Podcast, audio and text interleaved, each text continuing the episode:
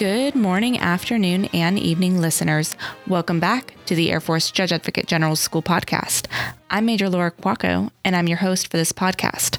Now, I have two special episodes for you all. So, this episode and the next episode that I publish are related to Russia. I had the pleasure of sitting down with two experts. The first is Dr. Andy Aiken, who is a National Security Studies professor at Air Command and Staff College here at Maxwell Air Force Base, Alabama. And he has extensive personal and professional experience in Russian studies. And also in the conversation was Lieutenant Colonel Sandra O'Hearn, who's a reserve judge advocate with a lot of operational law experience um, in the deployed, overseas, and home station environment. And in her civilian capacity, she works for the Institute for Security Governance.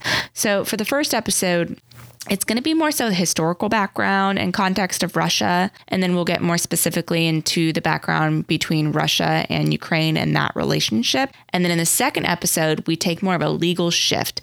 And you're going to hear a lot from Lieutenant Colonel O'Hearn talking about things like law of war, hybrid warfare, malign legal operations. And the, both of them will um, do some actual application with real life examples. So, very interesting conversations. But before we move on to the interviews, one thing I want to point out, and, and because I'm a lawyer, yes, we love our disclaimers, and I've got my disclaimer at the end of the episode, but I just want to point out that this is a purely academic discussion based on open source information. So anything discussed by the guests of the show or me as the host are not the views of Department of Defense, the Air Force, any of its agencies, nor the organizations that our guest speakers work for. So, without further ado, I'm going to turn it over to the first part of the interview where experts discuss the historical background of Russia and the Russia Ukraine relationship. Enjoy. All right. So, Lieutenant Colonel O'Hearn and Dr. Aiken, thank you so much for joining us today again. Uh, before we get started, I'd like to give you all the opportunity to just introduce yourselves, get a little bit of your background in um, national security studies for you, Dr. Aiken, and then operational law for you, uh, Lieutenant Colonel O'Hearn. So, Dr. Aiken, over to you, sir. Well, thank you so much for the invitation to join you uh, this afternoon. It's a beautiful day here in Montgomery, Alabama, and uh, I'm glad to be able to talk about Russia. So, I actually grew up here in Montgomery uh, and have come back now twice.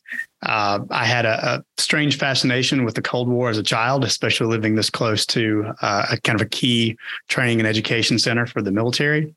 And, and that evolved into uh, much wider and broader conversations and questions about international politics and national security studies. So I uh, began to study the Russian language as a freshman at Wabash College in Indiana.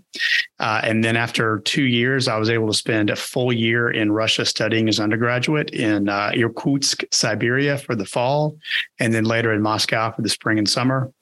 Uh, and then uh, came back to the South, got a master's degree from Troy University in International Relations, and then moved to the University of Alabama uh, to begin my my PhD work. And about halfway through, I was uh, awarded a short term Fulbright fellowship called the Fulbright Hays to return to uh, Russia for a summer, where I studied for about eight weeks at the School of Higher Economics uh, uh, in the summer of 2007, which was uh, just a phenomenal experience. And then when I finished my PhD, uh, the the prospects for Russian studies specialists were relatively low, but shortly afterwards, uh, the Crimean incursion uh, occurred, and and there was all of a sudden a renewed interest in Russia as a security issue, uh, and so I ended up back in Montgomery working for Air University shortly thereafter. Wow, sir! I have to ask you, what was it like living in Russia? I had a phenomenal time. I, I really enjoyed myself. Um, you know, this was still pre everyone has a cell phone age. Um, and so the life of a student in Russia was um, was fun. I lived with uh, an exclusively Russian speaking host family. Uh, we went to school with the equivalent of, of, Russia as a foreign language kind of curriculum. So most of our teachers would not speak to us in English, even if they could. And, uh, and we did full immersion. So I joined the Irkutsk State University boxing team because I wanted to learn how to box, mm-hmm. uh, and, and, that was a good time. And then I'm also a, a classical cellist, and so I was able to uh, borrow an instrument from one of the cellists at the Irkutsk uh, Symphony, and I was able to to take some lessons and do some playing uh, as well. And then when I moved to Moscow, I was living in in the center of the city. Uh, the Bolshoi Theater was about a 10 minute walk one direction. The Moscow Conservatory was about a 10 minute walk the other direction. Uh, the campus where I was uh, going to school actually had a, had a number of buildings all over the city. So once a week, we had to run through Red Square uh, in order to get to class on time because the the commute schedule was relatively tight between classes. So I was literally walking through through Red Square and the Kremlin at least you know three times a week, and uh, and just being in the middle of all of that history and political tension. Um, but the Russians were very welcoming. They were very very warm. Um, they were very friendly, and that is in stark contrast to a lot of of what we even see now, kind of the assumptions for how Russians behave. Wow, I bet those were really interesting experiences. Uh, did you get to do any jobs or internships while you were there? Uh, it's an interesting question. I did. So the summer I was in Moscow, so summer of 2001, I actually interned uh, with the journalism department at Moscow State University, uh, working on a project on media law and human rights. So we were doing some translation work for from uh, Russian to English for some media law journals. Uh, and and I got to meet some pretty interesting people through that. That's really interesting. I might actually have a question for you later on that. But before I get too into the weeds, Lieutenant Colonel O'Hearn, could you please introduce yourself? Uh, yes, of course. And uh, thank you as well for the invite. I uh, appreciate the opportunity to join this podcast. And um, also, very interesting to hear Dr. Aiken's background. It's fascinating. And I have to say, I'm a little bit envious um, as for myself, uh, I am um, currently a reserve uh, Air Force judge advocate. Uh, assigned to the uh, International and Operational Law Directorate at the headquarters Air Force and uh, was formerly active duty. So I'm at about 20 years now. Uh, with uh, really a focus, kind of an intentional focus on international and operational law, uh, but certainly didn't start out that way. I kind of, uh, you know, really tried to work my way into those fields uh, by taking on, you know, as many as uh, opportunities as I was able to, um, to include. Um, deployments at the Air Operations Center at uh, Tyndall with Northcom NORAD, uh, as well as um, a deployment to Afghanistan, working rule of law issues uh, as the team chief in uh, Kandahar province, and then uh, working at Air Force's Southern 12th uh, Air Force at Davis Monthan Air Force Base in Tucson, Arizona. With you know being able to work closely with partners in Central and South America, that was uh, previously, and then more recently, being able to be assigned uh, to JAO has has given additional opportunities uh, for advancing, you know, my Air Force work in the International Operational Law Division. Uh, also, prior to JAO, I worked at um, Fifth Air Force and U.S. Forces Japan at Yokota Air Base, and was also to work with able to work with Japanese partners with the uh, Japanese Air Self Defense Force. So that was really fascinating work as well. Um, on the civilian side, uh, currently I work with the Institute for Security Governance, which is an activity within uh, the Defense Security Cooperation Agency, specifically Defense Security Cooperation University or DSCU. Uh, my primary focus area is building uh, institutional capacity with partners and allies, primarily in Central and Eastern Europe. Uh, my portfolio currently does include Ukraine. Um, but to back up a little bit on the civilian side, I've worked uh, in connection with Ukraine since 2018. Uh, prior to working with ISG or Institute for Security Governance, I worked for the Defense Institute for International Legal Studies or DIILS, working legal capacity building in that same region with a very similar portfolio to include uh, Ukraine. So, very interesting work for me, at least, um, and really has helped me pursue kind of this area that uh, I've always been interested in.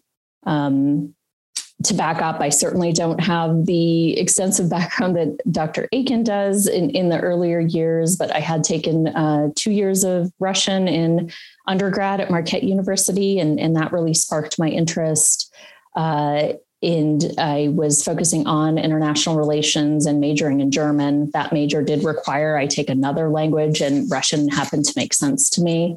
Uh, prior to entering or starting at Marquette, I had uh, attended high school on an exchange in Berlin, and this was shortly after the wall fell. So it very much still had that East Germany and then the different uh, sectors of Berlin still very much in place, even though the wall had come down by that point. Uh, and I would say that was probably also a very interesting um, time and, and really kind of sparked my interest in the region. As far as just international affairs in general, I had grown up overseas. Um, so I'd always been around kind of an international community. Uh, a lot of parents of, of friends were uh, part of the diplomatic corps or worked for um, international companies. So just being exposed to that sort of throughout my life, um, I feel kind of really set the uh, set me on this path to where I am today. And um, I, I, think I couldn't be happier to sort of be working in my dream job on both the Air Force side and my civilian side. Yes, ma'am. Well, thank you so much for sharing your experiences. I'm very excited for the conversation we're going to have today. Um, I'm thinking you all are going to teach me a lot here. So, um, Dr. Aiken, I want to ask you what have you been your more recent experiences related to Russian studies?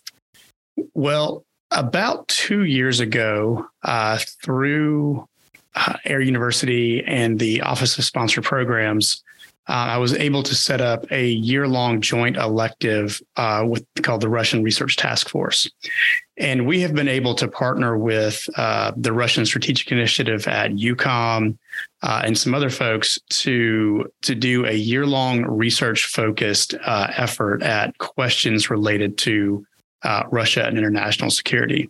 So that has taken us on kind of a whirlwind tour of uh, we've been able to present our work at conferences. Uh, we have an active website through the AU portal on uh, research on questions that are, are very relevant and active right now. And then in the last year, I have been particularly busy. Uh, I have been asked to do an awful lot of uh, speaking and teaching, uh, and I'm now beginning to roll into some research projects based on the 2022 uh, Russian invasion of Ukraine. Well, it sounds like they've been keeping you pretty busy, sir. So, one thing I wanted to talk about, you know, as we're talking about Russia's background, and I think this is going to be important um, to kind of flesh out our understanding of, of that background, is their national security strategy. But before we get there, can you first tell our listeners what is a national security strategy?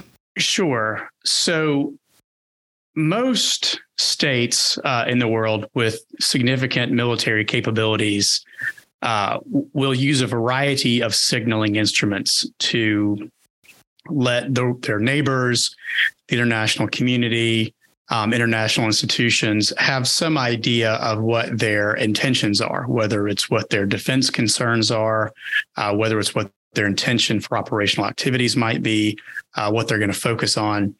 And one of these is a national security strategy. Now, the United States, uh, the federal government, particularly the White House, the Office of the President, is required by law uh, to issue a national security strategy uh, basically upon entering the White House. So m- most uh, administrations will take a year to 18 months, but then it'll be produced and then also by statute, the uh, there is kind of a cascading effect for strategic security guidance that comes from that. So, the United States national security strategy will come out first, uh, followed by the national defense strategy, followed by the national military strategy, uh, and then cascading down, we'll usually see updated um, combatant commanders guidance, strategic guidance for their areas of concern.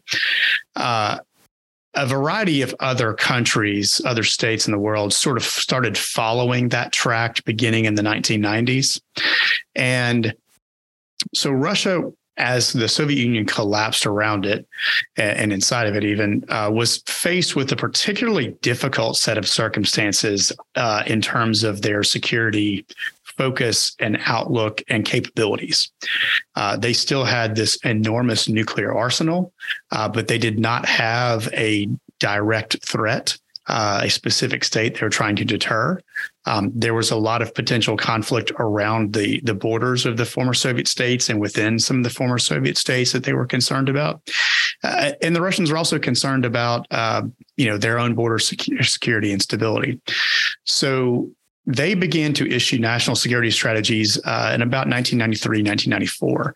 And those strategies very much reflected the concerns of the day that uh, because Russia was in a weakened state, that they were concerned that other states might take advantage of them, that states might um, not live up to treaty obligations with the Russian Federation because of the um, the inability to enforce some of those treaty actions. Uh, and the Russians were also concerned about the treatment and status of ethnic Russians or Russian citizens who lived abroad, particularly in some of the former Soviet states.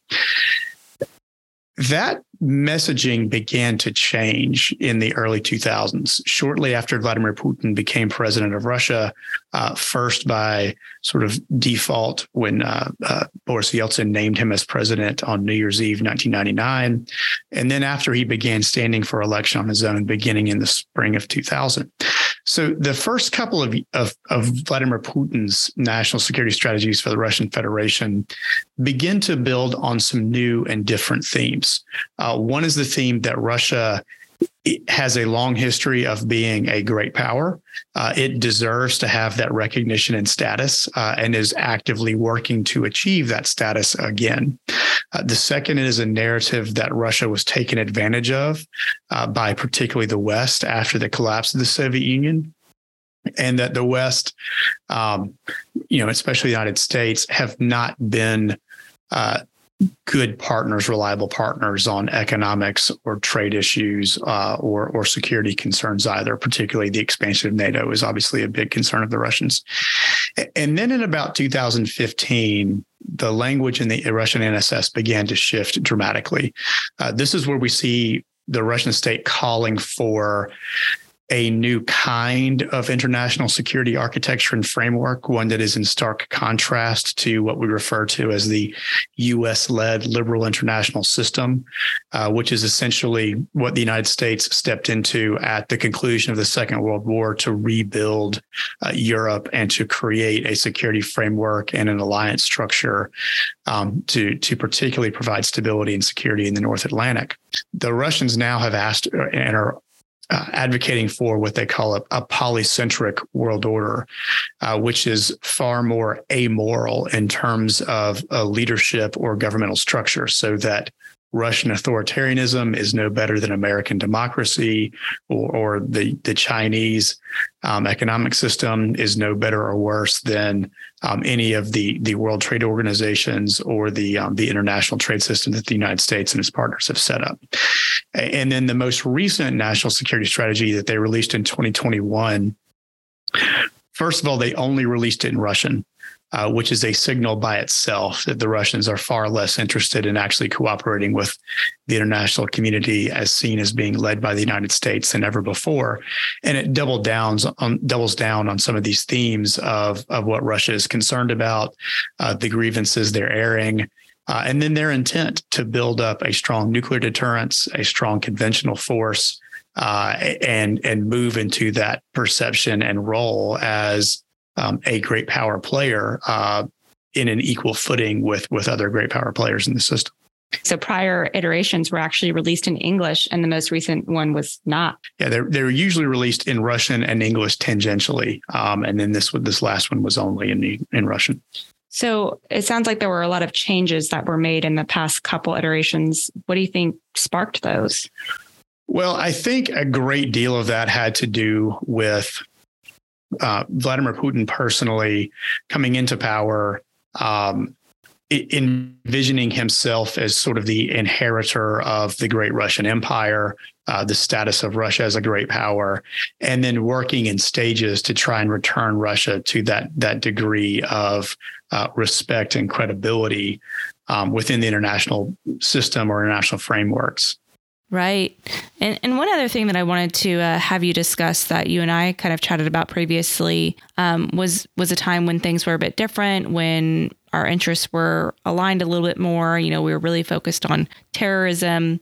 Can you talk to that a little bit? Sure. So one of the other aspects of, of the U.S. relation, Russian relationship, and and even reflected in some of Russia's strategic documents, strategic security documents, um, for many years there was still an inkling that the U.S. and Russia could partner on a variety of uh, uh, concerns or issues that equally affected both both parties.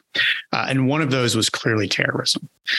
Uh, Putin was one of the first world leaders to call um, President uh, George H.W. Bush and offer his condolences and also his assistance after 9 11. Um, we had that uh, series of meetings and the kind of uh, dialogue in the media of, of Bush looking into Putin, Putin's eyes and seeing his soul and and all of this collaboration. And to a large degree, um, the United States and partners did work very heavily with the Russia and Russian Federation um, over um, security issues in Central Asia. Um, the Russians were were pretty good partners with overflight and base accessing uh, and the help with Afghanistan. Um, that began to shift a little bit when we moved towards the 2003 Iraq invasion. And I think we're going to come back to this conversation a little bit later. But one of the tactics the Russians use uh, in opposition to the United States is is a whataboutism kind of uh, kind of approach. And the 2003 Iraq invasion was a particularly highlighted example of that, wherein the United States levels a great deal of criticism appropriately at Russia for not abiding by uh, norms and standards of either the international system or international organizations everyone uh, uh, belongs to. And in the United States, normally asking for consensus in institutions such as you know, um, the UN Security Council, the broader United Nations uh, General Assembly, uh, and then some of the other um, uh, security and economic systems, uh, including NATO and, and, and related ideas. And in Iraq, because the United States did not have uh, UN uh, Security Council approval to initiate that conflict, the Russians were deeply um, upset by the fact that the United States was willing to essentially take on a unilateral security action with virtually no international repercussions uh, when had Russia done something similar, uh, there was widespread condemnation. So that that it was a a turning point in uh, the U.S., particularly in the Putin relationship with the United States.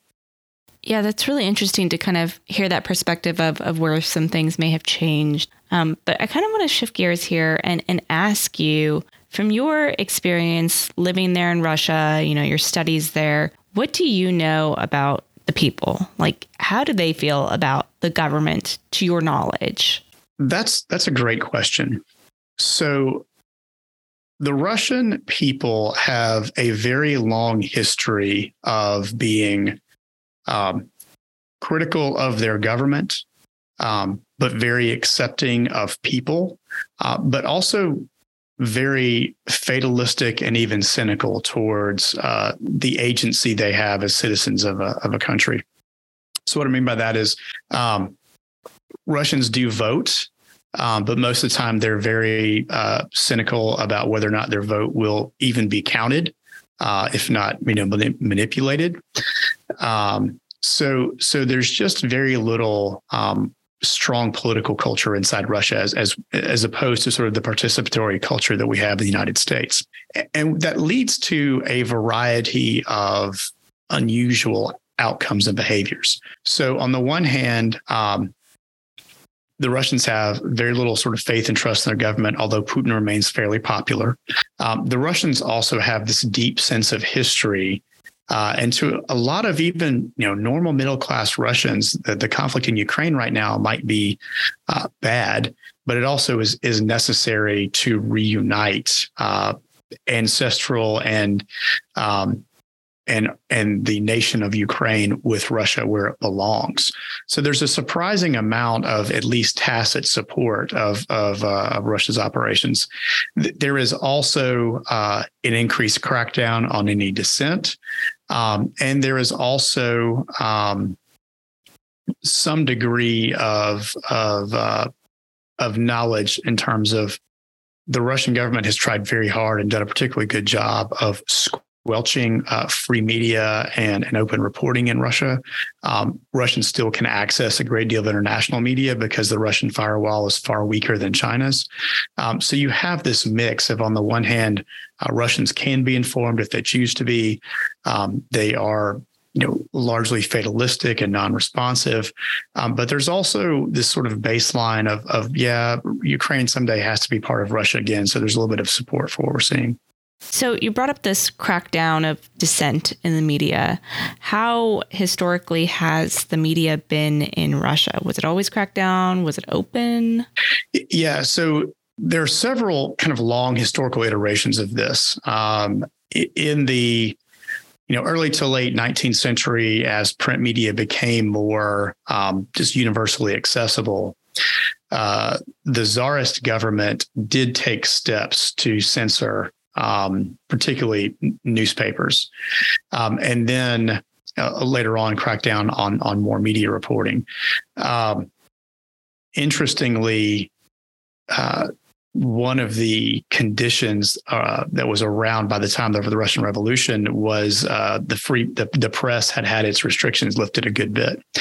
Similarly, in the uh, early to mid 1980s, uh, President uh, uh, Secretary Gorbachev also enacted a couple of reforms. One of which was glasnost, which was openness, which allowed a lot of freedom of, of media to report on conditions and activities that they never would have been allowed to report on in the past in terms of the impact of Soviet policies, um, uh, opposition narratives to Soviet um, government uh, policies, and and a variety of other other things. And and again, that was. Uh, a precursor to the collapse of the Soviet Union.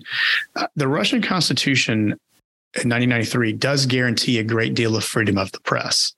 Um, but Putin has been able to pretty masterfully um, claw back that in, in a number of, of very fascinating ways. One of which was uh, most of the uh, media moguls who owned a great deal of either broadcast or print media uh, were systematically accused of things like uh, fraud or or uh, tax evasion and forced uh, in one way or another to to sell their media empires back to the Russian state. Wow! And as the sole owner of these uh, media companies, they had pretty much full control over what was broadcast.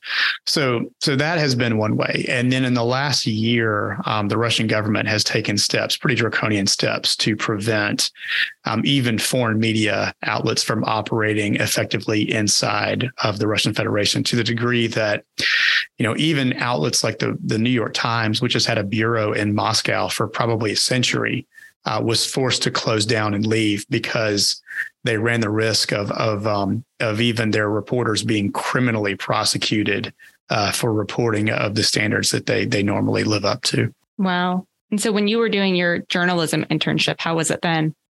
There was a sense of um, cautious optimism at the time there there had begun to be a shift because so by the time I was working there, some of the very large media companies had been privatized. They were in the hands of, of a relatively small number of, of individuals. Uh, most of which had a pretty good relationship with Putin. So there was some concern that uh, media stories that were unfavorable towards the Russian government were going to be given an awful lot of very light treatment. Um, but at the same time, uh, there was a series of laws that were uh, allowing for more journalistic freedom, uh, more access to digital media. Um, so, so again, kind of cautious optimism at the time, uh, but within about four or five years, that turned to a, a lot of cynicism when when a lot of the the government crackdowns began again. Yeah, you know, it's really interesting how you know the media is treated differently elsewhere. In the States, of course, we're used to the Constitution, First Amendment, all of that. Um, but to hear it being treated differently in Russia is just really interesting. So now, you know, I'd like to switch gears and move more specifically for those of us who haven't been following closely or feel like we can't. Um, I know history can be pretty daunting because it's like, well, if I haven't paid attention for the past two decades, how can I catch up now? But for our listeners, I'd like for them to get a bigger picture, a bigger background, and, closer understanding of what's been going on between Russia and Ukraine. Obviously, that's that's a hot topic right now. So, Lieutenant Colonel O'Hearn, can you start off by providing some some background from your knowledge between you know Russia, Ukraine, that relationship? Um, yeah, I, I, think Dr. Aiken really gave uh, some some really good background on sort of these larger historical arcs uh, in Russia that are so important um, to understanding the Ukrainian context that we see today. And again, I just want to um, uh, s- step out here and just say I, I want to reiterate that anything that I'm saying is not intended as any official view of uh, the DoD or the Air Force or uh, the agency I work for. Um, and certainly, I, I, would try to avoid um, any commentary on sort of the US stance or position on any of this. Uh, so, just with that caveat moving forward, um, I, I'd like to just highlight a, a, few points just historically as it relates to Russia long term, and, and, then more of the near term of what's been happening, sort of the road to crisis that has led us uh, to where we're at right now with Ukraine.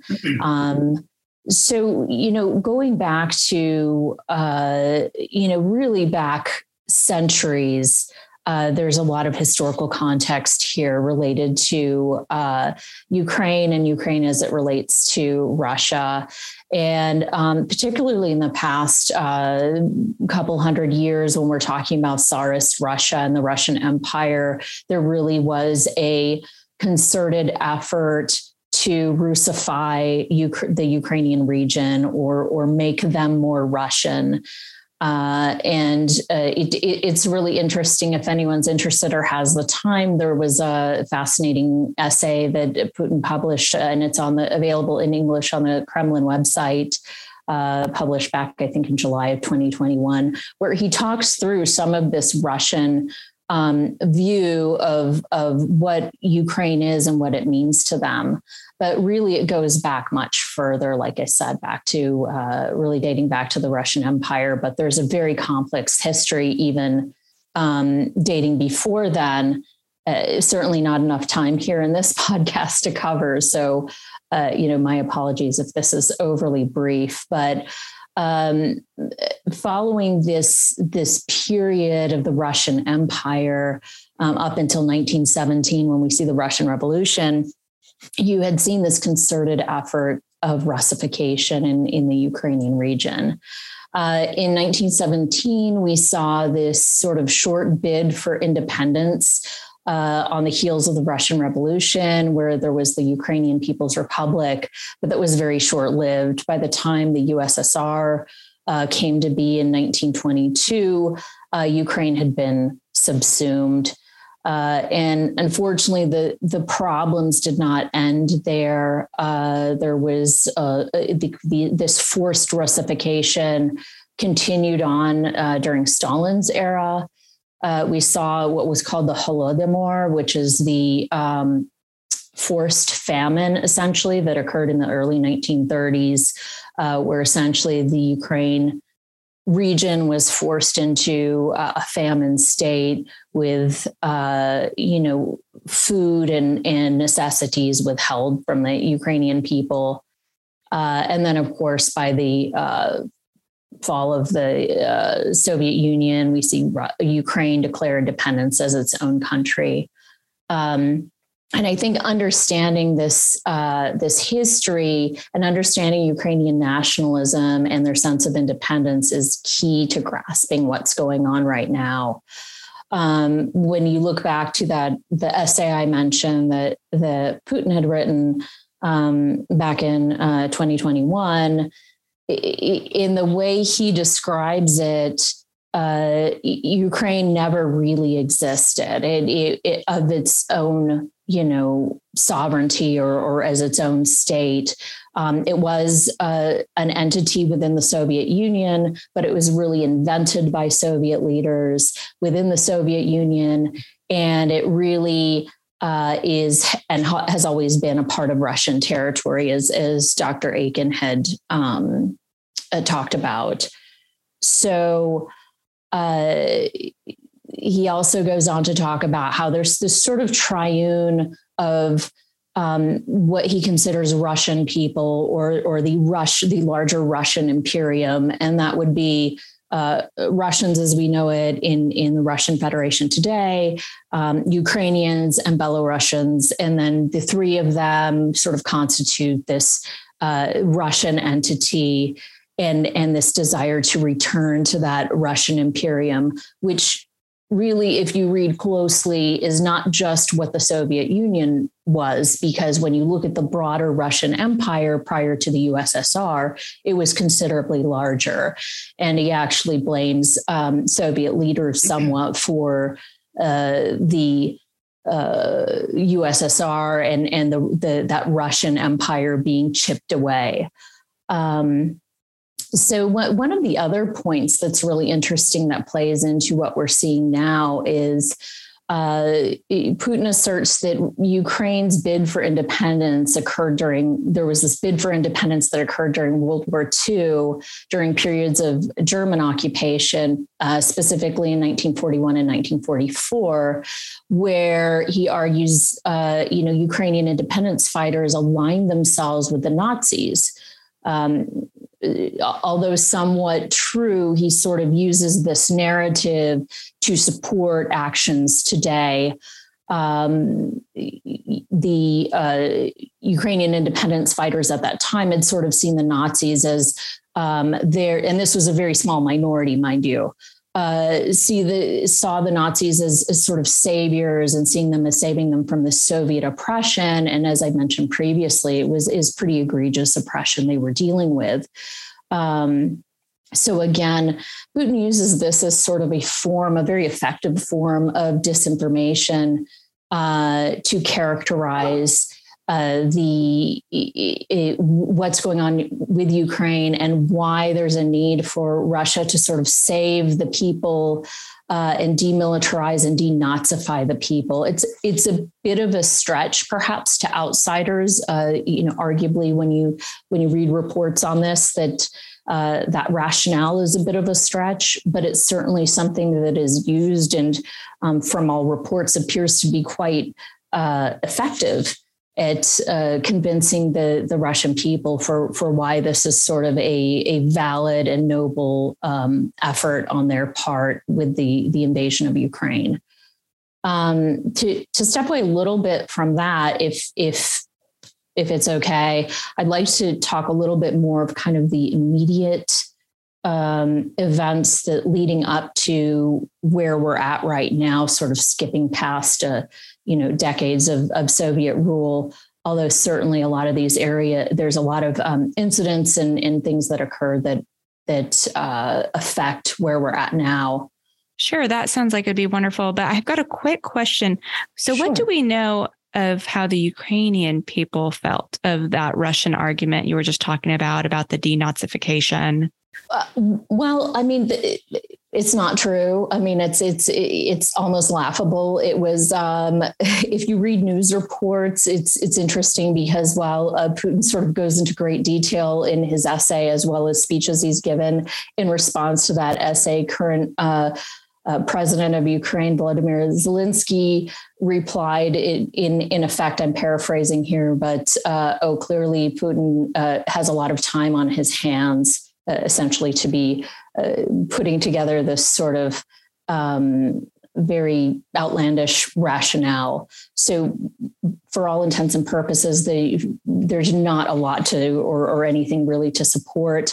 Uh, in, in there's been some allegations on the from the Russian um, government, and, and again, this is to really separate the Russian people from the Russian government. Uh, but there's been uh, uh, there's been some uh, allegations that there's these neo-Nazi uh, leaders, supporters of of uh, the the the former former what they view as Nazi heroes from early times in in Ukraine and their early bid for independence in World War II. Uh, but from what I've read, really no uh, everyone agrees that there's really nothing to support that. Uh, so I think that's uh, sort of the the response on the Ukrainian side. Um, and this is also notwithstanding there is obviously a large uh, Russian ethnic population in Ukraine as well. Uh, yeah, if I could, I wanted to actually kind of amplify and uh, and and and go back and add a few things that are amazing from from what you said. So one is is yes, the Russians were actually they're desperate to try and Russify all of these areas, as as you mentioned. The great irony with this, of course, is that if we go back even further in history, um, Kiev is is understood to be the first Slavic settlement. Um, and and so what what then was the land of the Rus and then it became Russia, you know, emanated from you know engagements with those Slavic settlements. So in a very real way, uh, what is what the the irony to point out here is that Ukraine probably has much more of a historical claim uh, to Russia than Russia ever did uh, on Ukraine. Mm-hmm. And then also, there are at least two other uh, entities that have had territorial claims on both Moscow and and uh, Kiev in the past. Of course, the Mongol Empire and even the Polish-Lithuanian uh, principalities. Uh, but you don't see either of those entities uh, trying to exercise uh, the current value of those historical territorial claims, which is, you know, it just adds to, as you said, the ridiculousness of Putin's um, argument. the other thing that that that comes up is this is is how Putin has reinterpreted what Ukraine is, and is absolutely right. Um, the Soviets came up with this system. It's called the ethno-federal system, where, uh, according to some Russian demographers, uh, whether or not your sort of peoples, your nation, uh, met some some criteria or threshold of uh, history or civilization, then you were granted a greater or lesser degree of autonomy within the Soviet system. And so, for example, you know the Georgians and the Ukrainians were were given this status as Soviet socialist republics. Uh, the Chechens, however, were made subjects of the Russian Soviet Federal Socialist Republic and not given their own independence. Uh, and so it, it's interesting to see Putin looking backwards at the decision to actually grant uh, Ukraine this semi-independent, semi-autonomous status was was wrong. Um, even though again he sees Belarus on the same plane and is not complaining about the fact that that Belarus was was given the same territorial advantage, and uh, you will see a lot of symbolism uh, in a lot of Russian mythology and, and culture of of this idea of the troika or the Slavic brotherhood, which is R- Russia, Belarus, and Ukraine sort of united as one. Um, so so yeah, th- these are all very relevant things that we're seeing coming back right now. Thank you, Dr. Aiken. And I completely agree. There's uh, we could go for hours on on just this historical context alone. And you know, you bring up a really good point. I, I think the saying is what Kiev is is the mother of all Russian cities. Uh, so it is it's a convenient sort of historical narrative that Putin certainly has created, uh, and and fascinating at that. Um, if I might, I, would like to touch on just a, a, few key points that have kind of brought, and I know Dr. Aiken has touched on them as well, but to highlight what uh, has kind of brought us to where we're at in Ukraine at the moment. Please do. Yes, ma'am. So, if we're going to skip ahead, and I know this this does not do it justice, but just for the sake of of time, um, I'll skip forward to really when things um, started to heat up, at least for Ukraine, but certainly not for the region, because I think, you know, starting in the early 2000s, we, we really started to see a lot in the region with the color revolutions that occurred, which uh, Putin and the Kremlin have um, repeatedly stated that the, these were nothing more than interventions by the West, particularly the United States. Um, and so can you explain that, what the what those were? our listeners? Of, of course. I, I, was actually didn't want to get into too much detail, Just but I, I, absolutely can. The bottom um, line up front, ma'am.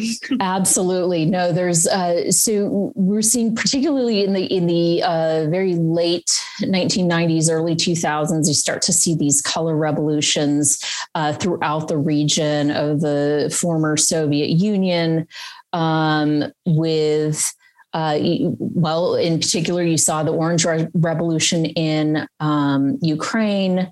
There was the Tulip Revolution in Georgia, I believe, and really a bunch of the Velvet Revolution.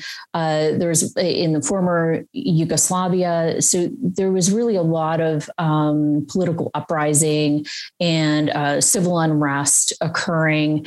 And uh, in, in uh, reaction to what was perceived as um, you know, corruption and dissatisfaction with the government, and uh, with attempts to overthrow the administrations that were um, in place at the time. So, really, kind of creating a um, an environment of unrest throughout the region.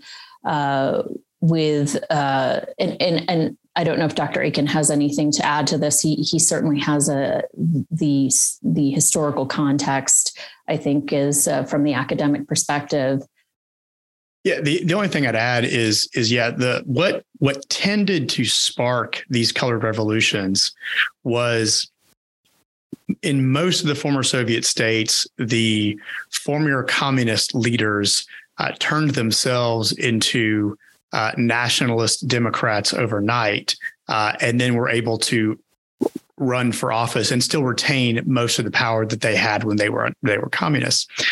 And by the late 90s, early 2000s, uh, in, in a number of these these states, the public had gotten tired of the corruption and the um, the fraudulent elections that actually did occur, and that was sort of the spark of really pushed um, pushed a lot of these things to happen. And, and yes, Moscow looked at all of these as coordinated, deliberate, and, and set about by the United States as an intelligence operation.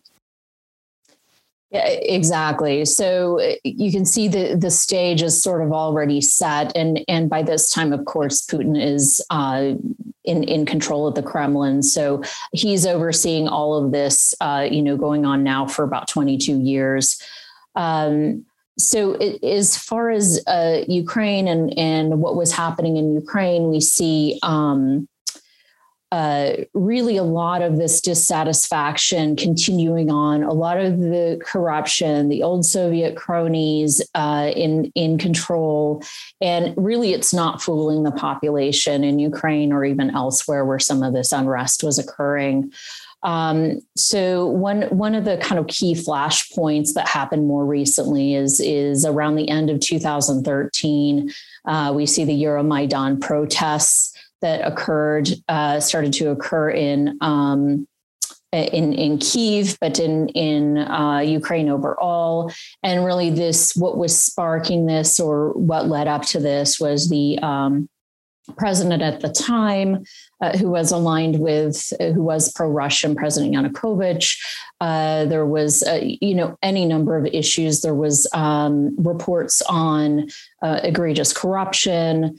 Uh, Ukraine had been moving towards wanting to join the EU. I know Dr. Aiken touched on this sort of NATO expansion. EU is another sort of perceived um, threat or slight that that Putin has has been rankled by.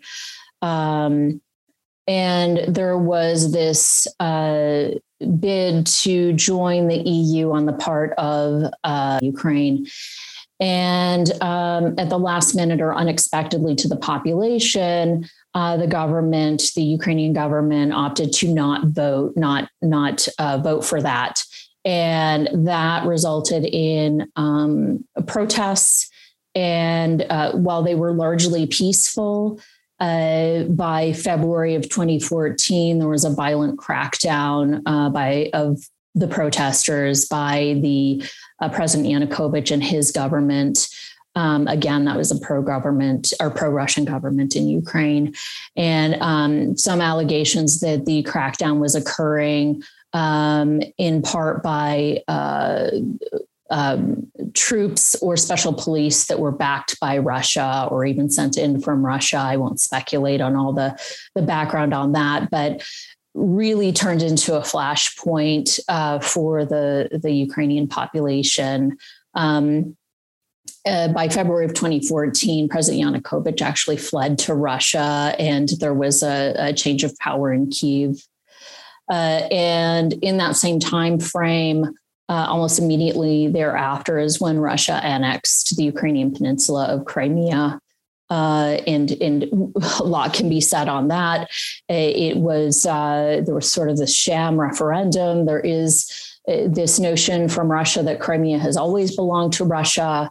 Um, that the ethnic Russian population there was, uh, you know, somehow being um, uh, mistreated by by the Ukrainian um, government, and that uh, Russia had a right to this uh, uh, to, to, this geographic area. Um, this was not recognized by pretty much the entire international community, uh, with the exception of of a couple of uh, countries, think Russia, North Korea. you know the who you'd usually expect to to recognize that. Um, we also see in the same year pro Russian separatists in the eastern Donbass region of Ukraine.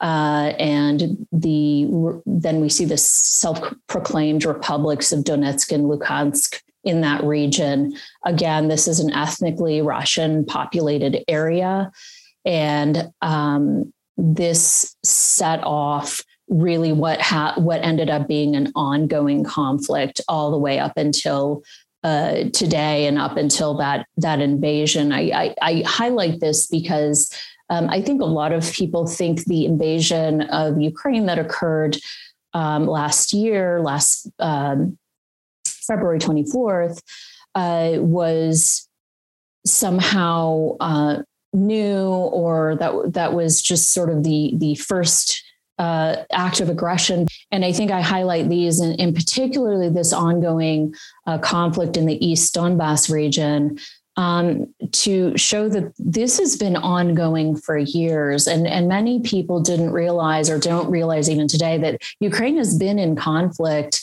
um, with Russia and the Russian separatists in the East, uh, you know, for almost a decade. So this is not a new um, issue that just sort of popped up in the last year. Right. Because I know, you know, I certainly didn't see much about it in the media before February 24th. Exactly. I, I don't think it was covered that much. And I, unless you're someone who follows this, you're, right. you're naturally not going to know as much. So, you know, things just kind of escalated since then. Um, you see Ukraine voting uh, for a goal to join NATO by two, 2017 is when they had that vote. And by September 2020, current President uh, Zelensky confirmed that goal of NATO membership. And as Dr. Aiken accurately pointed out, that's always been a very um, significant sensitive point for Russia is this notion of NATO expansion, and NATO is expanding upon uh, and up to Russian borders, and and it's this act of provocation on the part of the West, and that's sort of the narrative that's that's spun by the Kremlin, and um, and and really fed through the media to the the Russian population. Uh, so then by March of 2021, um, the Kremlin starts to build there you see a lot of troop buildup on the Ukrainian border. Uh, and then December of 2021, Putin demands that NATO deny membership to Ukraine, which of course uh, did not happen. Uh, and then uh, 21 February, Putin recognizes the independence of uh, Donetsk and Luhansk in the eastern region. And um, just three days later, on the 24th, is when the invasion occurred uh, under this uh, purported uh, need for uh, self defense and collective self defense under Article 51 of the UN uh, Charter. Uh, with with saying that those those newly recognized independent states need this self defense uh, from from Russia, and that's what they were responding to. Again, we can go into a lot of discussion on how that narrative or how that um, rationale really doesn't hold water. But um, really, that those are kind of some of the major events that took place, um, really leading us up to where we are now. Um, and I, a lot of questions that come up or, or that I encounter from from people who are just learning about this is you know what why this approach by russia really doesn't seem to make sense. Why would they do this? It seems almost self-defeating. Um, they it sort of alienates them from the rest of the international community to the extent that they almost become like this pariah. Uh, now we've seen all these sanctions being imposed. Why would uh, why would Russia take this approach to to what end, and why does it um, really help them in any way? And and I think that really is to understand that is to really understand this Russian foreign policy and how they um, approach foreign policy, and it's not how we approach foreign policy or the or the majority of our our allies and partners. So I think Dr. Akin touched on this. They have this obsession with being acknowledged as this great power, um, and this need to um, bring back the, the, the Russian Empire to what it was, at, you know, back back in the day, and then also this sort of fixation on you know enemies and uh, NATO expansion, particularly between the 1990 to 2014 um, period, and and how they had uh, increasingly encroached on what was believed to be sort of Russian um, on the on the Russian bordering areas. Um, and again, I think Dr. Aiken, Dr. Akin also pointed out that uh, there's been these alternating periods of attraction and repulsion of, of, with the West, working with the West, and then not not wanting uh, anything to do with the West. So I'll, I'll kind of stop there uh, and let let you or Dr. Aiken jump in. So uh, some um, some kind of themes just just to to, to reiterate that I think are, are really important. Everything you said. Uh, the, issue with Ukraine in in the 2013 2014 timeline, and this is you're absolutely correct. There was a sense and even demand amongst the responsive nature of, of the politics of Ukraine that that the state was going to move towards the West. You know, wanted to join Western institutions, uh, wanted to sort of cast its light with with the democratic West, and Russia once again operating under this narrative of the identity politics and Ukraine has to be part of Russia and it has to be under their sphere of influence, saw all these things begin to cascade and it just reinforced Putin's um, Putin's problem.